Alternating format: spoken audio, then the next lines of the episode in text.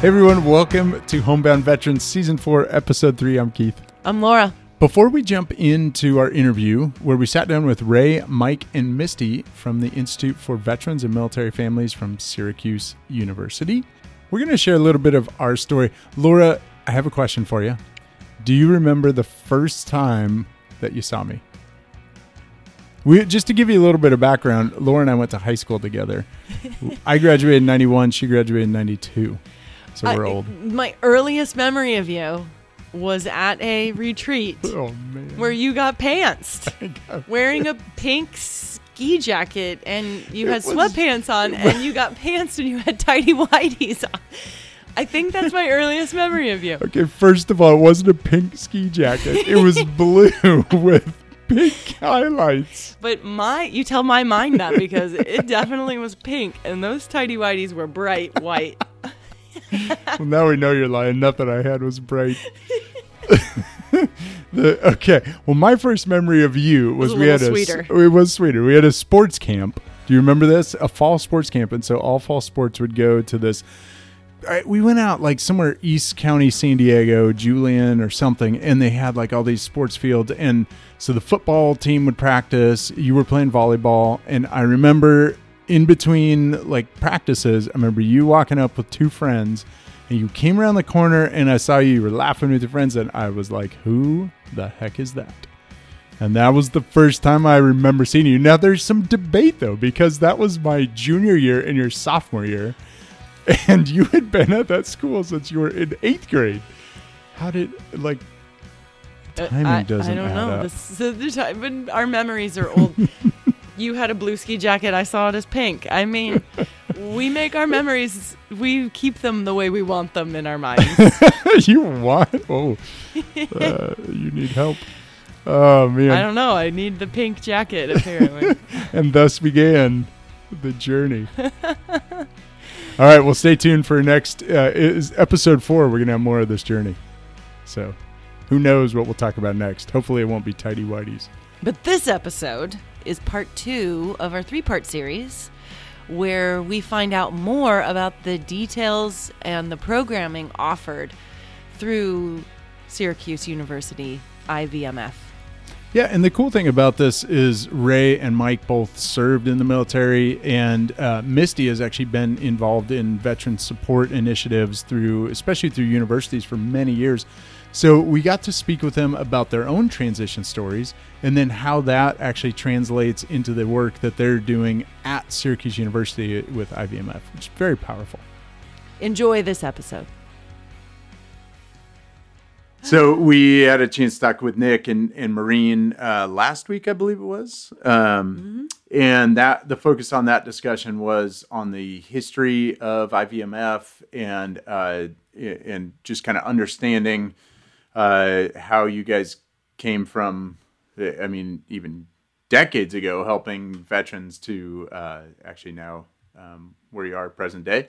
And so this is an opportunity for us to chat with you all and understand more about the programs that you offer, what you're involved in, what your role is, what you're doing, and then the last interview we're doing is with some actual graduates of the program. So. We're really glad to have this opportunity. And Vanessa, we're grateful that you helped get it all set up. Thank you very much. She's muted, so. Yeah. I got the nod. I saw the nod. Although Ray didn't get to see it. Yeah. No, Ray, do you go by Ray or Raymond? Ray is fine. Thank you. Excuse Ray, me. Okay. Yeah. And I go by Mike, so that's easy as well. Okay, Mike. Perfect. Okay. And Misty's not short for anything, short for or is Misty it? Fox. I know. That's exactly. It's not short for anything formal. It just is what it is.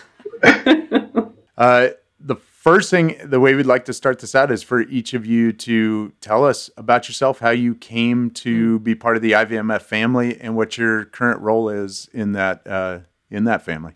Sure, Ray. Do you want to start? Sure, happy to start. You know, I've been with the Institute really since before there was an Institute. So I've been with Syracuse University about 10 and a half years now. And I was an active duty Army officer before that for about 4.5 years. I'm actually a Syracuse University alum, so I did ROTC at Syracuse and commissioned out of Syracuse. And 2009, 2010, I had gotten back from a deployment and was starting to think about transitioning and stumbled upon this job at my alma mater for a national program manager for the first program that was started sort of in the modern era at SU serving veterans called the Entrepreneurship Bootcamp for Veterans. And, the program wasn't there when I was a student, did some research about it. And the person who founded it, Mike Haney, who's our boss and is now the vice chancellor of the university. But at the time, Mike was a entrepreneurship professor in the business school. And, I thought this opportunity could be a great 1-year transition type job for me. Well, I figured out what I wanted to do with the rest of my life. And so I thought, why not apply and go for it? And, they flew me up for a couple of days of interviews and landed that position and got out of the Army and started continuing to build that program with Mike. And then we had the opportunity to launch the Institute about a year later. So originally took on sort of a initial internal role, getting the Institute off the ground, hiring some of our initial staff, but quickly turned my attention to the critical need to raise additional dollars to support the work of the Institute and the programs of the Institute. And it was both of those things for a while. And as the external piece sort of grew larger than the need for the internal, we back hired the internal piece, and I've really been focused on sort of external partnerships and fundraising for the Institute ever since. Few other roles in there, serving as a chief of staff to Mike for a while, but now today I'm back focused on purely externally with some of our largest partners and funders out there, like JPMorgan Chase, USAA, Fiserv, Boeing, the Schultz Family Foundation, and many others. How long have you been with IVMF? Since the beginning. So just over 10 years now. Wow. Or about 10 years. Yeah. How long did you serve in the Army? What did you do with the Army? I was a logistics officer. So I did about 4.5 years after I commissioned and combat toured Iraq 2008 to 2009. Were you ready to transition out of the Navy at that? I'm sorry, of the Army? That okay. Was not on purpose. Yeah. But I mean, were you ready, or was that something that you were? I'm going to interrupt. I've trained her well. That's right. I think I was very fortunate with my transition. For me, it was it was an interesting time in the Army, and I was a junior captain when I got out of the Army, and it was a time really that. We were in such need for junior officers. We were promoting as long as really you had a pulse. And, I was really looking around at some of my peers at the time that, quite frankly, I just didn't feel like they were ready to be promoted. Or, I was looking at folks that I was working for and kind of wondering why they were in the positions they were in. And, for me, it got to a point where I loved my time in and I loved serving, and I just really felt that I could have greater impact faster by transitioning into the civilian world. So I had a very soft landing. My transition story, I think, is maybe the exception rather than the rule. I landed back somewhere that I was familiar with because I had gone to school there and I had family in the area. So it was a pretty seamless transition for me. Misty, how about you? So I have been at the IVMF since January of 2016. I actually joined from Oklahoma State University, where I was the manager of their entrepreneurship program down there. Interestingly enough, they had a few outreach programs, one around veterans, but women, and then also rural areas. It's Oklahoma, so rural areas and things like that. So I worked in that space for about 10 years before coming over to IVMF, and then have been the director of entrepreneurship now for about 3 years. So when I originally joined the team, I was kind of heading up a new initiative around the Coalition of Veteran-Owned Business, which is putting more veterans into the supply chains of Fortune 500 companies, and then also kind of the research around what is the data saying about the state of veteran entrepreneurship, which is kind of something that IVMF has really centered a lot of its programs around, is that research and data. Since then, the portfolio that Ray described kind of setting up in, its infancy and toddler and years has now grown up quite a bit to a program that has 12 and I feel like growing national programs. Actually, we even host Boots to Business overseas on 35 different bases. And then, these programs have now become extremely tailored to meeting veterans and their families where they're at on their journey now physically, as well as, whether that be ideation, startup or growth. But I've been kind of on the team as someone that's looking at what are the gaps, where can we serve veterans and their families better, and then also how do we start to tie together this ecosystem.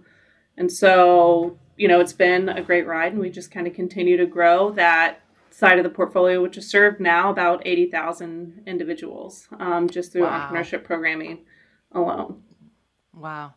So where does your heart for serving vets come from? So you'll be happy to know that my family is Navy. So I have two uncles that have been through the Naval Academy. And so, it's one that, I do have the family tie. And I think, back to the days where I was working at another university, I was on the ground floor of setting up all the different programs. And really just if you looked at the folks that were hungry and really making a difference with their companies and then turning back and hiring, more veterans and things like that, it was our military connected service members. So for us, it just is more of a, if you're going to make an investment in time, talent, and treasure, it's a good investment to make in terms of, military members do run very successful programs, and they do so at a higher rate of their civilian counterparts, and they out-earn their civilian counterparts. So it's a great kind of investment to make back into those that have given us so much as well. Mike, sure. Tell us a little bit about how you also entered IVMF and what you would do there. Sure, thanks. So I've actually been at IVMF for just over 5 years now. It's when I retired from the Army. And I can tell you, Keith, you said yesterday you retired, I thought you were joking. And you had retired a few years ago, because that's what it feels like. It feels like yesterday. Mm-hmm. In the 5 years since I've been at IVMF, I'm the senior director for career preparation and training, overseeing the Onward to Opportunity program nationwide. So I came to IVMF. My last assignment in the Army was as the professor of military science at Syracuse Army ROTC that Ray had mentioned earlier. And what I'd found in my time in ROTC, it was my second tour in ROTC, is that I really, really enjoyed the coaching, teaching, and mentoring aspect of that position and influencing the next generation of leaders. And I had found purpose in that. And through my work as the professor of military science, I interacted and in fact reported to Dr. Mike Haney at the IVMF before he was the vice chancellor at Syracuse University. That was my civilian reporting was through him, and I got to learn about the mission of IVMF, and I started to understand really the role and impact that they were having, and it dovetailed very nicely with what I had been doing. I was coming up on the end of my time in the service. I'd done nothing but wear a uniform since I was 28 years old, so there was never a question on which tie would match which suit or what shirt was in or how many pairs of shoes do I have. It was never had to worry about those things. But it really, to me, it was an opportunity to continue to serve just in a different capacity and continue to give back and help coach, teach, and mentor the next set of transitioning service members. When my first transition was in 1989, as I got out of the service, and the only thing that was important was that you had all your stamps on your paperwork, and particularly from the Essential Issue Facility. That's what mattered. It wasn't nothing else. They just shuttled you around from place to place. Do you have your stamp? And when I transitioned in 2015, it was incredibly different. But each individual transition story is so much different. Even having been on a college campus and operating in the civilian community, I still had a great deal to learn, both culturally and, as you mentioned, sort of that bridging that gap into the civilian workforce and really taking the skills that you have or I had at the time and translating them in a way that was able to be received, and also work hard over those 5 years to build a program that we'll talk about shortly. But it's an occupation. It's a hazard of your job right now, Keith. You'll say Navy, and you too. Laura, you'll say Navy for a time, and then once you get in front of enough folks from the other services, you'll start saying service member or military member, but it's okay for the first year, and go Navy. Well, thank you. So you mentioned real quick, I'm curious, Mike, that there were two transitions out of the military for you. Can you give some context to that? Sure. As Ray mentioned, I did some time as an enlisted, and so right out of high school, I joined. And what was, I didn't realize at the time I was going to be out of the Army when I was 19 years old, and I was devastated that I was going to give up my 17, 18, and 19-year-old life to the service. But it was just a 2-year enlistment. Gotcha. And what I like to say, Laura, is I joined the Army for the college fund for 2 years, and I stayed for 28. It went well, and I continued to find opportunity within, and it's a great career. So what was the hook? The hook for the first time was the college fund. And the hook to come what back. What made you stay? Yeah. What made me stay was, for me, my Army experience was really they kept giving me jobs that I enjoyed, sending me to places I wanted to go, and putting me with people that I enjoyed being with. And I found I enjoyed the culture. I enjoyed the travel. And frankly, I used to say to folks when I was recruiting at one point, I would say I like being part of the news or making the news rather than listening to the news. And so that's what attracted me to the service. I think one thing that's somewhat unique, and correct me if I'm wrong, but you guys aren't a degree mill. You're not bringing in veterans to just get them a degree so they can hopefully get a job and a career somewhere else after they finish their education. But you are actually providing them with programs that equip them to go out and make a difference in the workforce, which takes a lot of effort. I mean, just your programs alone are impactful, right? The resources, the finances that Syracuse is putting towards this. Are these programs that essential for the transition veteran, and why? Well, I'm happy to sort of take the setup here, and then I want to kick it over to Mike and Misty, but you're absolutely right, Keith. We're focused on, our training and education programs are very practically focused. So anything offered through the IVMF, you're right, is not a degree program. Most things are not even credit programs. We do that very well on the university side of the house. So we have a infrastructure sort of on the other side of the fence, that's an Office of Veteran and Military Affairs that oversees all our student and student veterans, military-connected students, so dependents, ROTC. We have a bunch of active duty degree programs at the university. So we do that very well. But the Institute is for the most part, externally facing. So you're right. The participants that we have coming into the program are from all over the world, every state, 8 or 9 different countries of service members that are stationed overseas right now. And it's focused on small business, entrepreneurship, and career training that can really help further their goals, whether that's launching a business or getting that job out of the service or getting that next job if they've already transitioned. And I think Mike and Misty, you guys can go in a little bit more detail the programmatic aspects of it. Sure.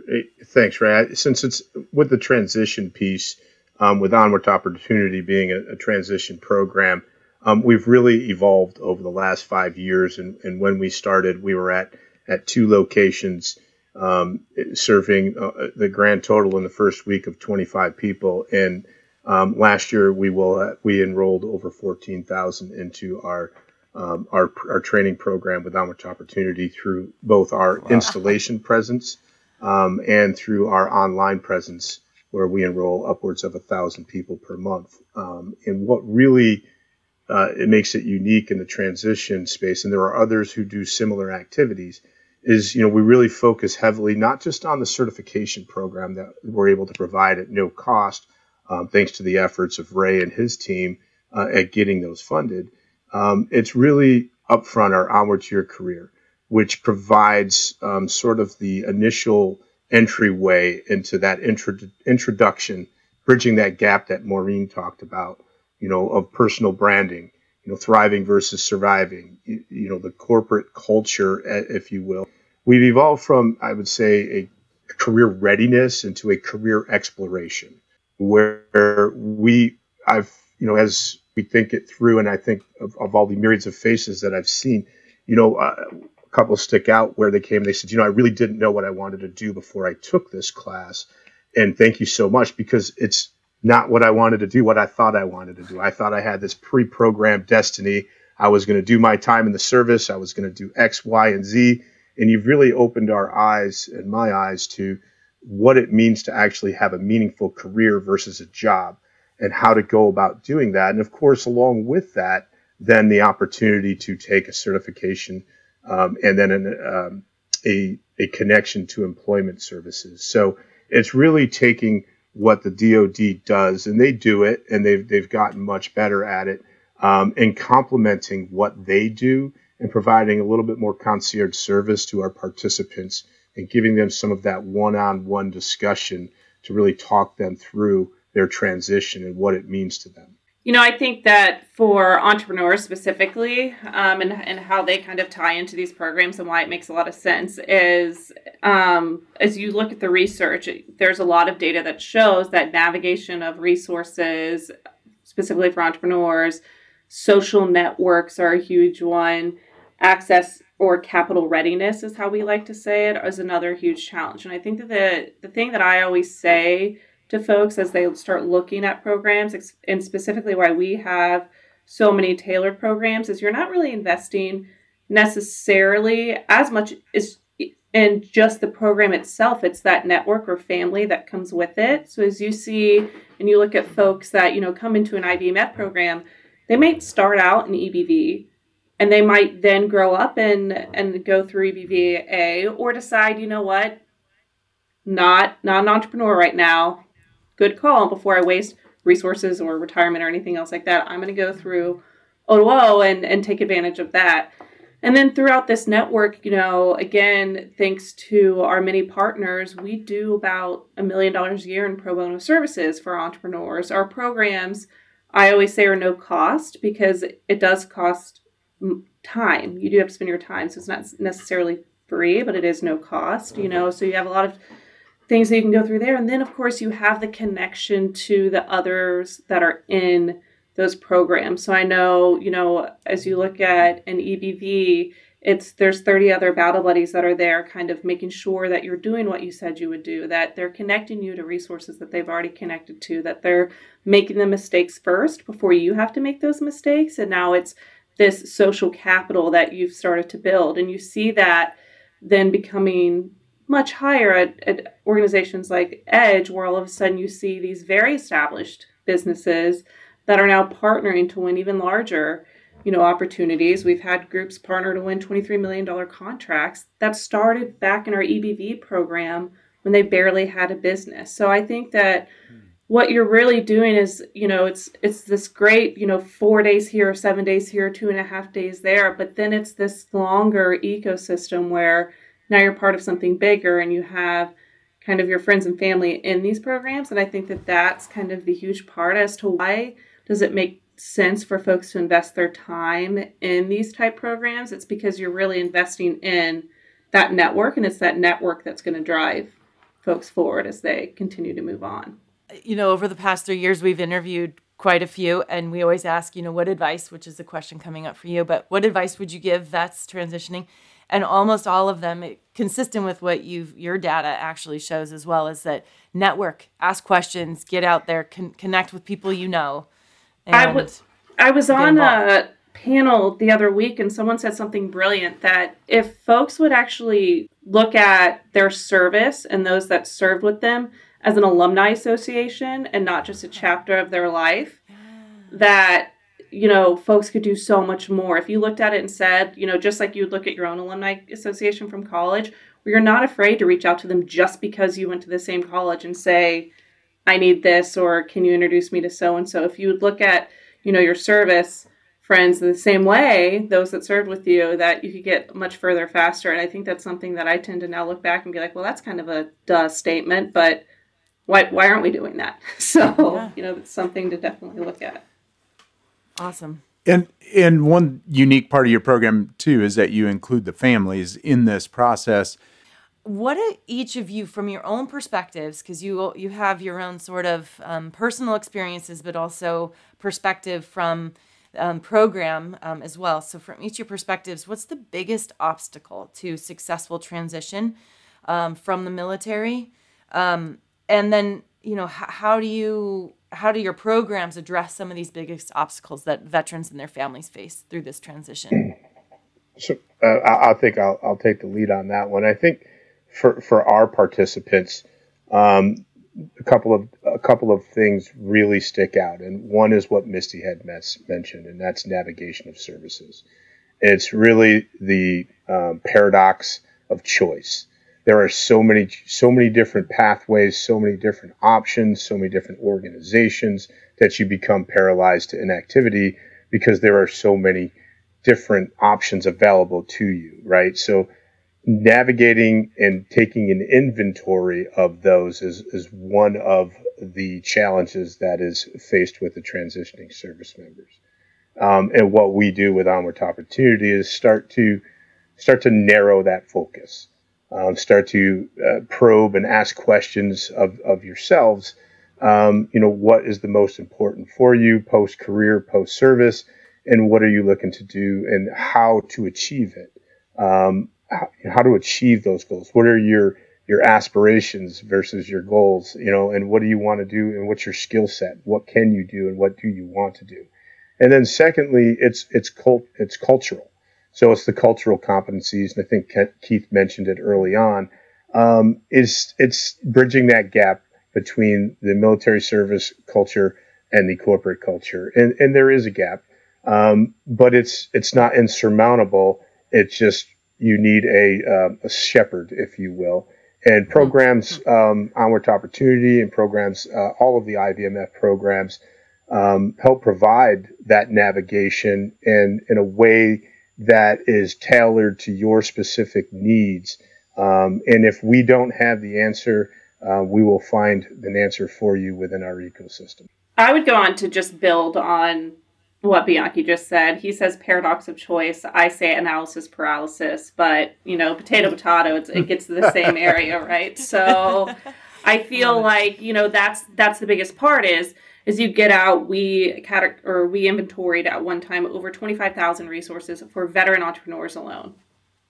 So, you know, as you start to look at that, it's, well, where do I spend my time? And if I go to one program that I don't like, that doesn't fit, whatever, then how do I know to go to the next one, and who do I trust? So I think that everyone always says leverage your network, but when you have a condensed or smaller network, what are you really supposed to leverage? And so I think, you know, really getting out there and joining different groups, whether it's on social media and looking at, you know, what are their experiences with different groups and how do you go and kind of leverage that, even if it's just a network that you're just quickly building.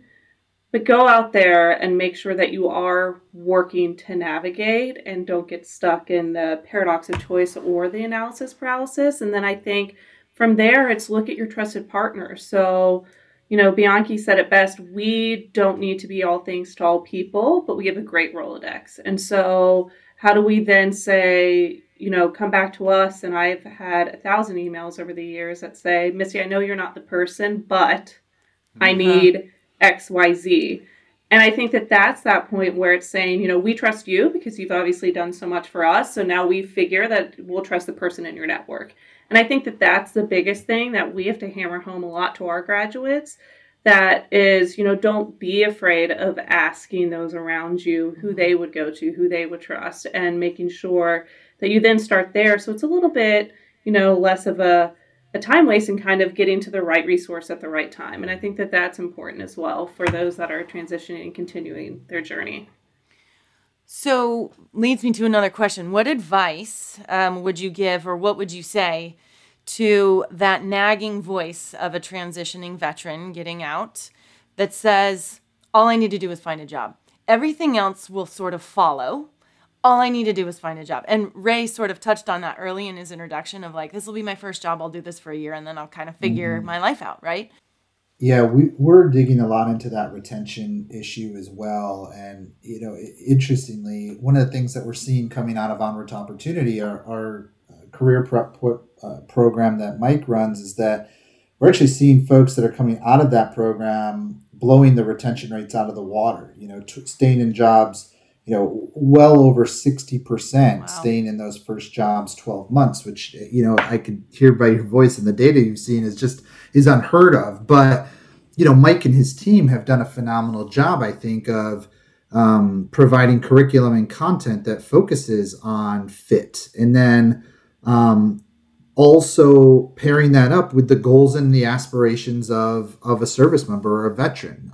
You know, very, very early on when I started doing this work, so back in, you know, 2011, 2012, at the height of the veteran unemployment issue, where you were seeing, you know, 30+% of veterans unemployed, you know, it'd sit around big tables with folks from the private sector. And, you know, the classic example I always used was somebody from Ryder Trucking, great company, right? But they would say, you know, look, we've seen the data.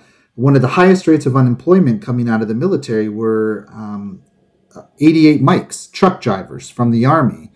And, you know, this individual would say, I have thousands of openings for truck drivers. I can't hire them fast enough. But why don't they want to come drive trucks? I don't understand why they just don't drive trucks. And, you know, for me, someone that was only a year separated, that came from a transportation unit that had 88 Mikes, you know, you had to sort of stand up and say, look, just because they drove a truck in the military doesn't mean that's what they want to do the rest of your life. Right. And, right. You know, at the time, there wasn't a sense of, well, what does this individual want to do? It was just about, let's get them a job. And I think that, you know, our programming has done a lot to kind of shift that mindset away from just find a job to let's find career fit. And let's find what works for that person and for their family. And so I think my biggest piece of advice, sort of amidst all that, would be, you know, start as early as you possibly can. You know, transition, I think, is something that, quite honestly, should start from the day that you enter your basic training or your initial training. Because, look, you might get in with the intent of doing 20 years and only doing 4, or you might get in with the intent of doing 4 and doing 20. But whatever it is, if you start thinking this will not be forever, right? It will not be for the complete rest of my life. It really changes your mind shift and focus of, you know, there is life past the military. What do I want to do with that life? Whether I stay in for only my initial term or I stay in 15 or 20 years. And I think the earlier that someone can start really thinking about that and building their pathway based on their goals, their aspirations, everything from not just the job, but where do you want to live? You know, do you want to go back to family? Do you want to live in a new place? If you grew up in the snow, do you want to move to a sunshine state? You know, all of those things, the earlier you can really think about it and start to frame it out, I think the more successful your transition is in the long run. So if I could just dovetail on that, because Ray hit on the early and I would hit on the often. You have to network. You have to explore. You have to stay in touch with those colleagues, that network that Misty talked about, who maybe transitioned before you and can help assist you as a mentor as you go through. And lastly, not working until the last day. Not to say that the taxpayers aren't looking over your shoulder and saying, hey, we're paying your salary. I'm not suggesting that, but the Navy, the Army, the Marine Corps, they will not crumble if you take your last few months to really take advantage of what the DoD even recognizes through its career skills program and SkillBridge program, and says, we want you to prepare in your last 6 months. Too often we have participants come to us with 1 month to go, 2 months to go, and now they've brought stress on themselves, on their families. There's financial stress. There's the unknowns of all the things that Ray just mentioned. Where will we live?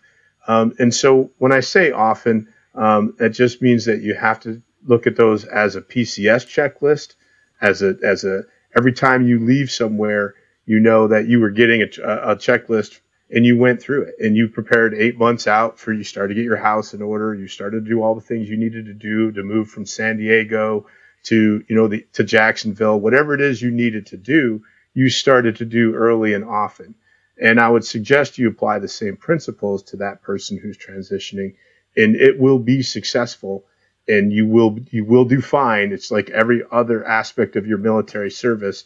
What I used to tell people is you become comfortable with the being uncomfortable. Mm-hmm. So you have to kind of take that on, knowing that there's going to be some unknowns and that you will bring to bear all of your knowledge and experience, and you will work through it with the network that you create. The only thing I can add to that from the entrepreneurship kind of point of view is, a lot of times folks get out and they think they have to have their first $1 million idea, and then that's going to be what they launch and that's going to be their future career.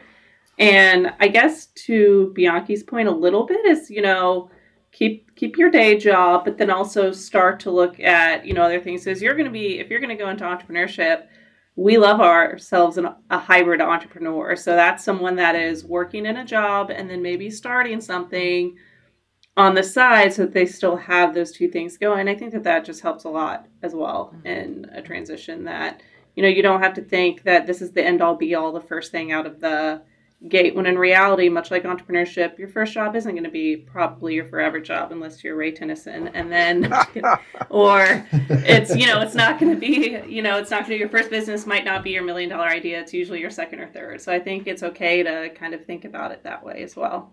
Absolutely. But I think we'd be remiss at this point if we didn't allow you guys to give us a brief synopsis of some of the programs that you are all involved in and what are available to veterans and their families. Mm-hmm. And Ray, did you want to start that one? So many. Yeah, go ahead. Take it away. Sure, take it away, Mike. Sure, I'll jump in since we were on transition.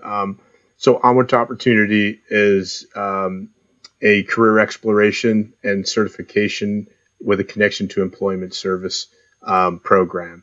So we are a recognized SkillBridge program by the DoD, started in October of 2015, where we provide access to through our partners to credentialing and industry recognized credentialing certifications that will help facilitate your transition into the civilian workplace and oftentimes improve your opportunity to achieve employment. Now, we do have a number of our participants who don't go receive a credential, but they use our services once they receive those, as we discussed, sort of that career exploration, those modules. They actually achieve employment while they're in their certification process and begin their journey.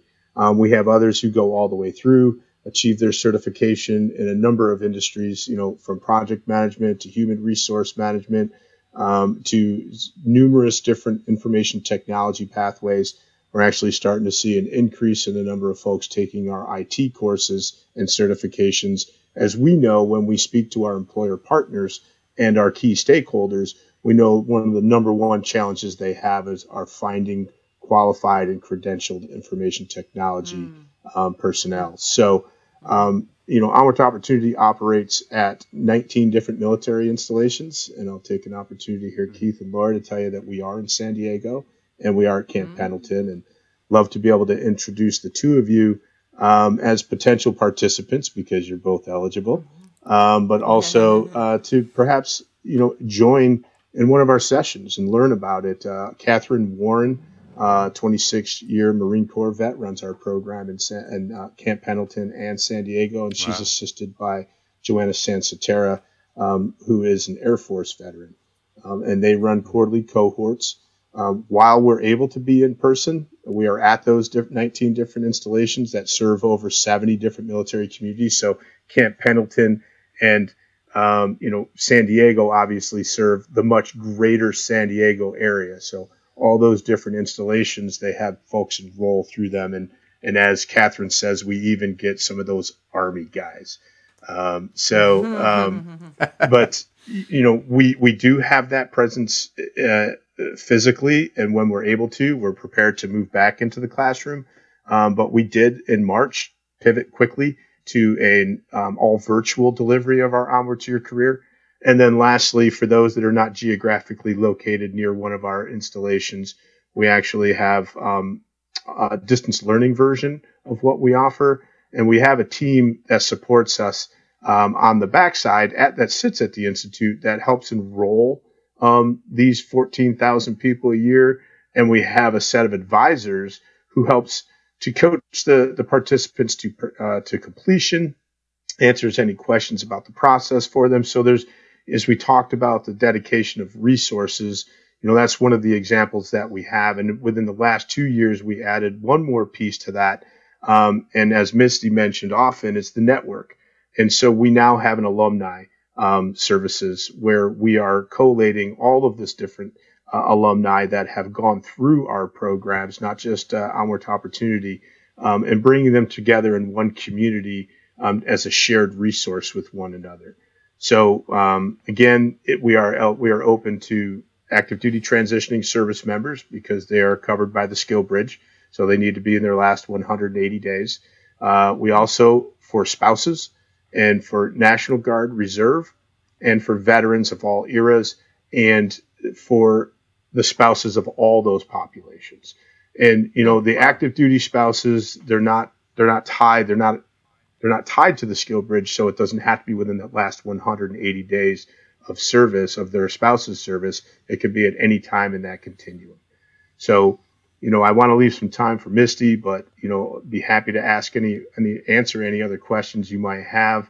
But we do impact a number of lives, and then we of course introduce them to our employer partners and our employment services, who we partner with Hire Heroes USA out of Alpharetta, Georgia, who have just achieved a significant milestone in their hirings. So they have been with us since inception and have been steadfast partners with us by providing networking opportunities. They provide resume services, and they also provide connection to employers. So with the entrepreneurship program, we actually have 12 programs that we run in our portfolio. So when we say we meet veteran entrepreneurs where they are, we really do very much highly tailor each of those programs to basically three stages. We look at entrepreneurs that are in ideation, startup, or growth. And what we kind of realized is, as Ray mentioned, we had a couple of signature programs that really kind of got everything started. And the EBV was the program that predates everything. It's what the IVMF is kind of founded on. That's the Entrepreneurship Bootcamp for Veterans, which is now hosted at universities across the nation. But that program is really kind of the basis of a lot of our programming. So what it looks like is it's three phases. You have an online phase where you go through 2 weeks of online learning and then a week at a university partner across the nation. Again, that flight is taken care of, the hotel is taken care of, all the meals while you're here is taken care of. And then after that, you get post-program support. And so those post-program supports are, we have nearly 50 partners that provide pro bono services, from lawyers to CPAs to sales to, website design. Now we have even people that'll look at your social media and tell you what's good, great, or maybe needs to be changed. And, we do a lot of things like that. From there, we've got an amazing partnership with the Small Business Administration, and we are able to set up programs like Boots to Business, which is actually a part of TAP. And so that's a two-day program that we now host on 35 different bases in 9 different countries overseas, but is also hosted here within the United States as well. And that helps folks that are transitioning to say, do I want to start a business? What does that look like? What resources should I leverage as you move forward? And then, of course, we have our Veteran Women Igniting the Spirit of Entrepreneurship, or VWISE, which is an amazing program in and of itself, but that's for women veterans and female military spouses or life partners who also want to start a business. 3 phases as well, but that one travels around the country. So next up will be in Nashville, and looks like the fall of 2021 at this point, but it's a great program where 250 women will get together to really kind of look at what does that startup phase of entrepreneurship look like. Mm-hmm. But what we realized is that our programming was 13 years old, and so as our veterans were growing up, and while we continuously iterate on it and make sure that it's at the cutting edge, but while our businesses were growing up, so too did our programming to continue to meet them. And so just now, 3 years ago, we launched a program called Veteran Edge, and that has quickly become one of the largest gathering of established veteran-owned businesses in the nation. It's in Dallas, Texas every year. It'll be in Dallas in 2021, and it brings together 450 veteran business owners, corporations that want to do business with them, resource partners, etc. It also brings together the Vet 100, which is a partnership with Inc., where we recognize the 100 fastest growing veteran businesses in the nation. And it's an amazing time where folks can really concentrate on that connection and what that looks like. Again, all of these programs are free. And as even if you look at Edge, if you pay your travel and get there, the conference itself is taken care of. The hotel and everything itself is taken care of. So, we really kind of want to remove that barrier mm-hmm. of treasure so that you can really spend your time and talent, like really concentrating on that learning. And so none of it is something that we leverage GI Bill for. It's, it's not anything that we have to leverage any of that for the credit hours. Now, I will say, and Ray can speak to more of the university side of things, but I will say a lot of our programming, the great part about being on a university is we have a nationally ranked, business school. We have an amazing, entrepreneurship mm-hmm. center right over there at Whitman School for Management. And the greatest part about that is we can have kind of that top talent of not only the professors, but right. even SU's alumni network, which our graduates are a part of too, to then invest time into our folks. So I think that that's amazing as we start to look at even just things like the curriculum to be able to pull from such an amazing group of folks to kind of come in there to see what we can do. But from just the simple programming from ideation startup to growth, we really realized that making that connection is important. And so our corporate partners, what they did for Veterans Job Mission and, getting veterans hired into their corporations for years now have now turned their attention to even furthering that initiative by saying, how do we get more veteran-owned businesses into our supply chain? How do we now, it goes beyond just jobs and it goes into the supply chain as well. And I think what we've seen is, we've started doing that through the Coalition of Veteran-Owned Business. This year alone, we've provided over 9,000 veteran-owned businesses to Fortune 500 companies that are looking for suppliers. So, it's just a way to kind of continue those opportunities as businesses grow. Mm. Thank you. I think it's helpful to kind of understand, that there's an arm at Syracuse University that deals with the credit hour part. And then there's this, you guys, that's free. and kind of understanding how that works. I agree with Maureen that she said last week. It's crazy that more people aren't taking advantage of this. And our hope is that we can help spur that on. Ray, do you have anything you want to add to that question? No, I think okay. I think they hit it great. I just would like to add one thing, and that's about the so I think with the credit version, or what you're speaking about when it comes to the credit variant, it's important to acknowledge the efforts made by the university to bring in associate's degree for currently serving service members who can enroll and a distance online associate's degree at the tuition assistance rate. So wow. That may be one of the things, because I know that they have, including my son, he's enrolled in that program as well. And it's an amazing opportunity to attend, you know, a Division I school like Syracuse at the tuition assistance rate. So it's quite a commitment of Syracuse University to do that. Yeah. Yeah. And to have it be, of course, online makes it possible to be somewhere else in the world and continue to doing what you guys recommended early, which is if you can stay in service and also work towards what's happening, you know, after your service, by all means, do both of those. So awesome.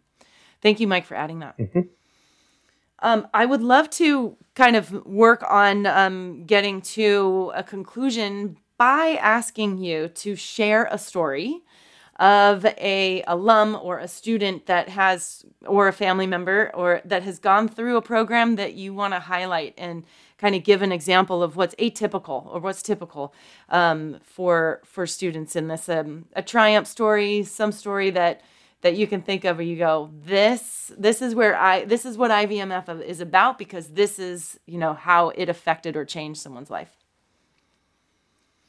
I think there's so many stories. Sorry, go ahead, Ray. Nope, you start.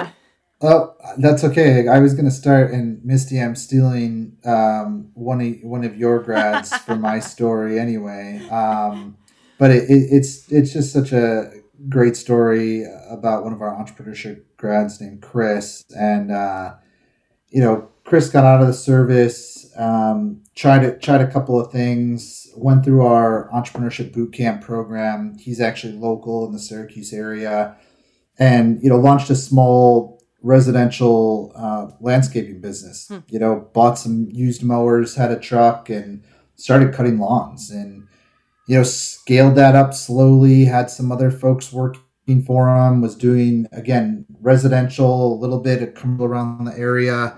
But then decided he wanted to do more. And so he started to go after government contracts for lawn care. And the first one that he landed was actually the Bronx VA down in New York City. And again, he wasn't well capitalized, didn't have a ton of money. And so he and his crew would hop in a van with their equipment from Syracuse, drive down to the Bronx VA at the beginning of the week, and work the grounds all week, would sleep in the van overnight during the week because didn't have a ton of extra money for hotel rooms, drive back home up to Syracuse over the weekend, and go back and do it the next week. But that allowed him to, he did a phenomenal job. You know, they never had anyone better do it.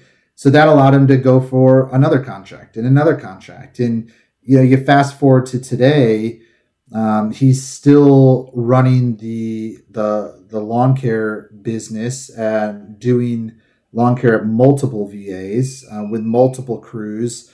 But he's also added construction on top of that, and he's added other verticals on top of that. And so he actually just got a subcontract of the brand new National Veterans Resource Center that we built at Syracuse University. Wow. And then he just landed, he teamed up with a big construction company to build the new VA cemetery in upstate New York. So he had a huge chunk of that contract. Wow. So, you know, you look at today, he's got a couple dozen employees. He's doing millions in revenue a year. He's giving back to the community.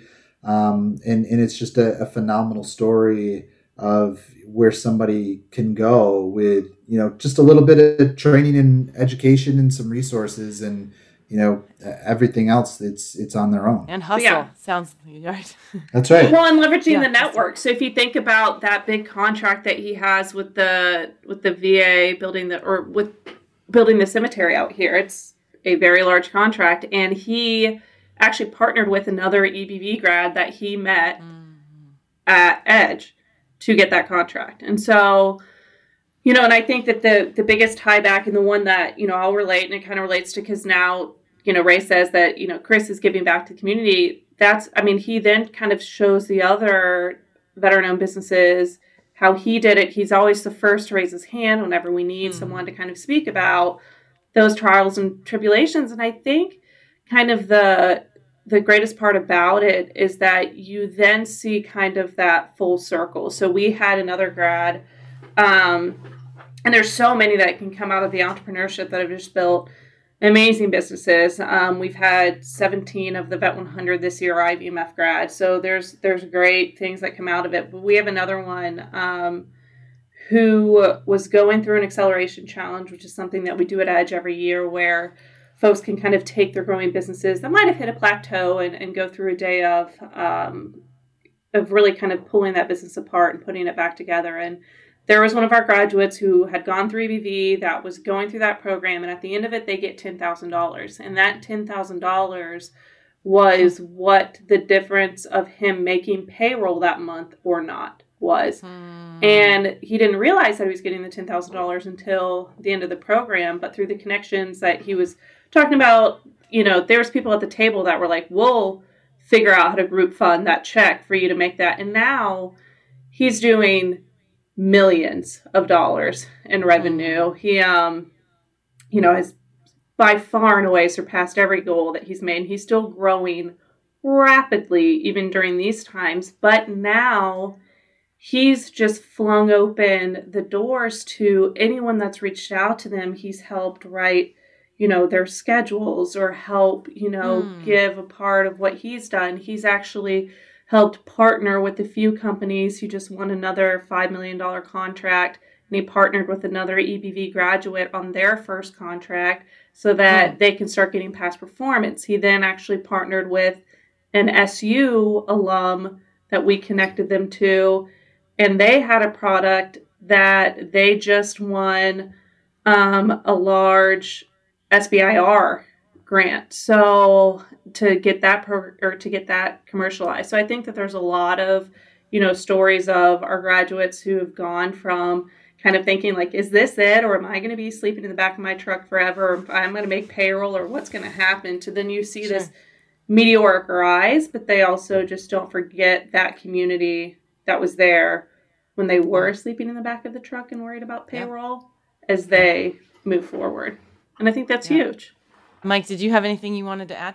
I know you're wrapping up, Laura. So I'll just make it a collective story, really, of the impact. You know, it's going to put all the themes together, right? We're going to talk about giving back. We're going to talk about the network. We're going to talk about time, treasure, and talent. And really, we would not be in the place where we are today with Onward to Opportunity and how many folks that we enroll and be able to deliver the content we do, if not for our alumni. Because as part of those virtual and in-person sessions, we do networking events, employer panels, we do insights, resume workshops, mock interviews, and it's really our alumni that allow us to be able to do that. Because all of that is given back by our former participants as a way to recognize and provide the same opportunity to those that following in their footsteps. Because it would cost us literally tens of thousands of dollars to be able to do that. And we're able to provide resources that we would otherwise not be able to do had it not been for our collective graduates. So not only have tens of thousands at this point received employment through their connection with Onward to Opportunity, but they are continuing to give back to those that are now just transitioning or coming through the program. So I think that is an amazing alumni story that speaks to the entire population. Of course, we have our singular as well, but for the sake of time, I think it's best to leave it there. How does someone get started?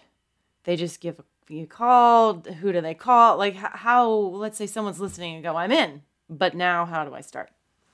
So if you even just go to ivmf.syr.edu, you can start to see all the programs. And the best way to get started is we have a rockstar team of people that are in enrollment. We actually have an entire enrollment team that take time to talk to veterans and their family members about what their goals are, what they're looking to do, what the best fit could be, and figure out, you know, what program is best for them, whether it's, you know, O2O, and then even more specifically, what part of O2O, or whether it's entrepreneurship. And then again, we have 12 programs to navigate. So they're kind of like your navigation resource. So I would always take time to, you know, look at that, reach out to that team. You know, Bianchi has team members all over the nation. So, you know, if there's places where, you know, folks can meet face to face 6 feet apart or more, you know, there's also a great, kind of network that is spread out too, where you can kind of, you know, take advantage and leverage, you know, that personal connection as well. So the other thing that sort of rings true to me too, is that everybody connected to a service member, family member, has a place at IVMF, there's a program that is designed for them. There isn't any exceptions. Yeah, I think that's a really good point. And, you know, I think it goes back to, Mike and Misty have said this a couple different times, we really try to meet folks where they are in their transition journey, whether they're getting ready to get out, whether they just got out, whether they've been out for 5 or 10 years, and the spouses of all of those three categories too. So there really is, I think, something for everyone there, some opportunity based on where you want to go. Yeah. And then the last question we have, any advice that you would give to potential IVMS participants who are thinking about it? Any advice you want to give transitioning vets or anybody who's thinking about calling that enrollment team? For Onward to Opportunity, I think we've talked about some advice for transitioning service members, but if you choose to take advantage of one of our programs, my advice would be to make time to complete the commitment. Invest time in your future, invest time in the opportunity that is being given, or I should say provided to you, and really take it seriously and be part of the process. This is now a point in your lives where you're not being given a set of orders to move to the next location. Your orders are produced by you and your spouse and your family. And if and when you enroll in one of the programs, be prepared to invest time and commitment. I feel like Bianchi and I are starting to spend too much time together because now we're like starting to say the same things, and it's a bizarre twist in life. But, you know, I think it's a don't be afraid to leverage your network, and then, you know, wherever you are, be all there. So I think that's exactly it. So if you're going to take a program, make sure that you have carved out the time to really be there, because I think so many times people miss out on, you know, connections or even just relationships, or, you know, those things that can actually start to, or just even those little pieces of knowledge, because they're distracted by, well, I'm at the program, but I'm on my work email and I'm taking care of other things. So it's really make sure that you carve time and you treat it like a plan. So I think, you know, just like you wouldn't go forth and try to conquer anything else in the military without a plan, like create your plan, stick to your plan, and make the time. Thank you to Mike, Ray, and Misty for giving of their time to interview with us today, but also for giving of their time to serve military families in this transition experience. They're just a few of the many people at the IVMF who are dedicated to helping this transition go smoothly for veterans and their families. Yeah. Hey, next episode, we're sitting down with three alum of the IVMF program, and they have some pretty cool stories. If you're lucky, you may win a game that one of the alum created. It's pretty cool. We have one right here. I'm excited to play it. We just got it in the mail today. We'll give you take a video, put it in our Instagram page. Thank you to Discreet Sound Studio in Temecula, California for their edits on this. Thank you to Parallel Stereo for the music that you're enjoying right now. You can find them on Spotify. Make sure you check out our website, homeboundveteran.com. Follow us on Instagram, Facebook, Twitter, all those things. And please leave us a rating so that others can find this podcast. Until next time, be well. Own your journey.